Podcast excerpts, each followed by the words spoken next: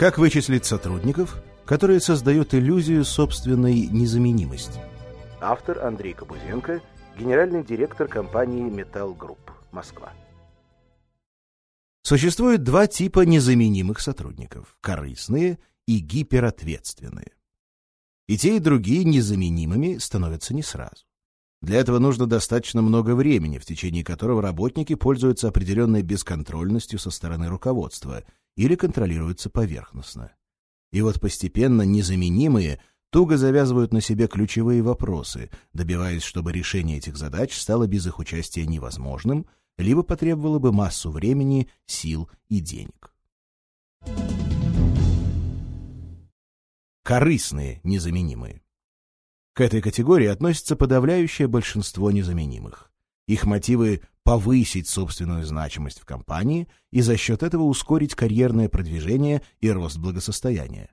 Вот типичный портрет корыстного незаменимого. Не фиксирует контакты в общей базе данных, делая свои внешние деловые коммуникации непрозрачными. Не делится опытом с коллегами, выполняющими те же операции, что и он предлагает свои услуги для создания уникальной программной среды или разработки процедуры, к которой больше никто не имеет доступа. Добивается, чтобы вся его деятельность была максимально непрозрачной для компании и неподконтрольной руководству.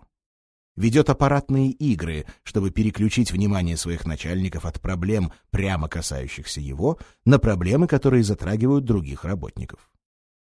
После очередного успеха сразу поднимает вопрос о повышении зарплаты, в качестве аргумента приводя данные об уровне зарплат у конкурентов. Слегка шантажирует, намекая на допущенные компанией нарушения. Поддерживает связи с конкурентами вашей компании. Навязчиво интересуется личной жизнью своих коллег. Приведу пример из опыта партнеров по бизнесу. На одном из мясоперерабатывающих комбинатов Системный администратор убедил руководство не покупать стандартную программную платформу для бухгалтерского, управленческого и складского учета, предложив создать уникальную систему. Мотивировал он это тем, что напишет программу в свое рабочее время, а компания сэкономит. Получив одобрение, сисадмин завязал на себе первый узел. Постепенно он стал позволять себе приходить на работу к обеду, срывая оперативное решение текущих вопросов, связанных со сбоями в локальной сети. Руководство скрипело зубами, но терпело. Потом заявил, что предпочитает работать из дома. Дальше больше. Незаменимый потребовал увеличить зарплату в три раза. Терпение директоров лопнуло. Компания быстро заключила контракт с поставщиками стандартного ПО, а системному администратору предложила уволиться. К сожалению, на установку и наладку нового программного обеспечения требовалось около полутора месяцев. Уже через день после увольнения незаменимого старая система дала глобальный сбой, отгрузки встали, и руководство комбината вынуждено было вновь обратиться к уволенному и договориться об оперативном сопровождении созданной им системы. Причем оплату за устранение каждого сбоя бывший системный администратор потребовал астрономическую. Нетрудно догадаться, что было дальше. Умелец подключил к своей системе программный таймер, который аккуратно раз в три часа выводил ее из строя. Полтора месяца, пока внедрялась новая система, были для комбината сплошным кошмаром, а для незаменимого сисадмина — золотыми временами. Гиперответственные незаменимые. У сотрудников этой категории иллюзия собственной незаменимости основывается на гипертрофированном чувстве ответственности. Вот портрет типичного представителя этого типа. Трудоголик, профессионал, аналитик, умеет разрабатывать новые процессы и процедуры, алгоритмизировать свою работу. Авторитарен, тотально контролирует каждый шаг подчиненных, которые в результате полностью теряют инициативу. Малейшую провинность сотрудников объявляет непростительной. Не умеет и не хочет делегировать полномочия, считая, что проще и быстрее сделать самому, чем в сотый раз объяснять, и что бесконтрольная работа других приведет к падению показателей, буквально зациклен на выполнении обязанностей подчиненных. Часто меняет сотрудников, при этом показатели работы отдела стабильны. Постоянно работает допоздна и в выходные, заставляя работать в таком режиме и подчиненных. Приведу пример из моего опыта. Коммерческий директор производственной компании лучше, чем кто-либо другой, освоил принципы расчета прайс-листов для филиальной сети и делал это сам, вместо директоров филиалов. Результаты ждать себя не заставили. Достаточно быстро руководители филиалов перестали контролировать ситуацию на локальных рынках и менее гибко вели продажи. Утратив ощущение рынка, они начали загружать коммерческого директора предприятия согласованием каждой сделки, перекладывая на него всю ответственность. А коммерческий директор из чувства ответственности перед компанией утонул в расчетах и согласованиях, потеряв возможность активно участвовать в решении стратегических вопросов развития бизнеса. Для исправления ситуации руководство предприятия потребовало, чтобы директора филиалов сами делали расчеты и составляли прайс-листы, передавая их коммерческому директору только на проверку.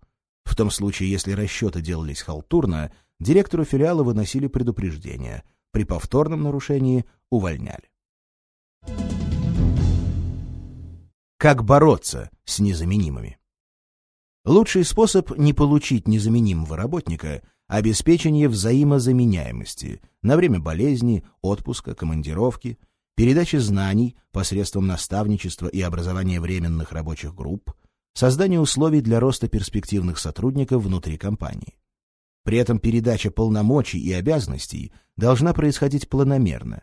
Используйте аттестации, оценки, прозрачно формулируйте карьерные перспективы и по возможности не обращайтесь на рынок труда для замещения вакантных должностей корыстные незаменимые. Такие незаменимые появляются в компании исключительно из-за отсутствия надлежащего контроля. Бесконтрольность позволяет им добиться, чтобы большая часть их работы стала непрозрачной для руководства. Поэтому важно, чтобы в компании были приняты стандарты и процедуры, обеспечивающие прозрачность деятельности сотрудников и простоту контроля их работы. Для этого может понадобиться участие IT-службы гиперответственные незаменимые. Людям этой категории достаточно один раз доходчиво объяснить, что они неэффективно используют свои профессиональные и управленческие ресурсы. Сделать это очень просто. Вместе с незаменимым рассчитайте, какую часть своего обычного рабочего дня он тратит на непосредственные обязанности, а какую — на выполнение работы за подчиненных. Обычно оказывается, что на первое уходит 10% времени, на второе — 90%. Потом сравните стоимость часа работы незаменимого и его подчиненных. Гиперответственные хорошо считают, а потому не могут не признать, что 90% времени высокооплачиваемого сотрудника уходит на выстрелы из пушки по воробьям. Но переломить сами себя эти работники не могут. Поэтому ваш следующий шаг — издать приказ о передаче части текущих полномочий сотрудника нижестоящему звену и назначить срок промежуточной аттестации подчиненных вашего незаменимого. Так вы победите незаменимого его же оружием. У него вступит в игру инстинкт гиперответственности, и полномочия будут переданы в полном объеме и в срок.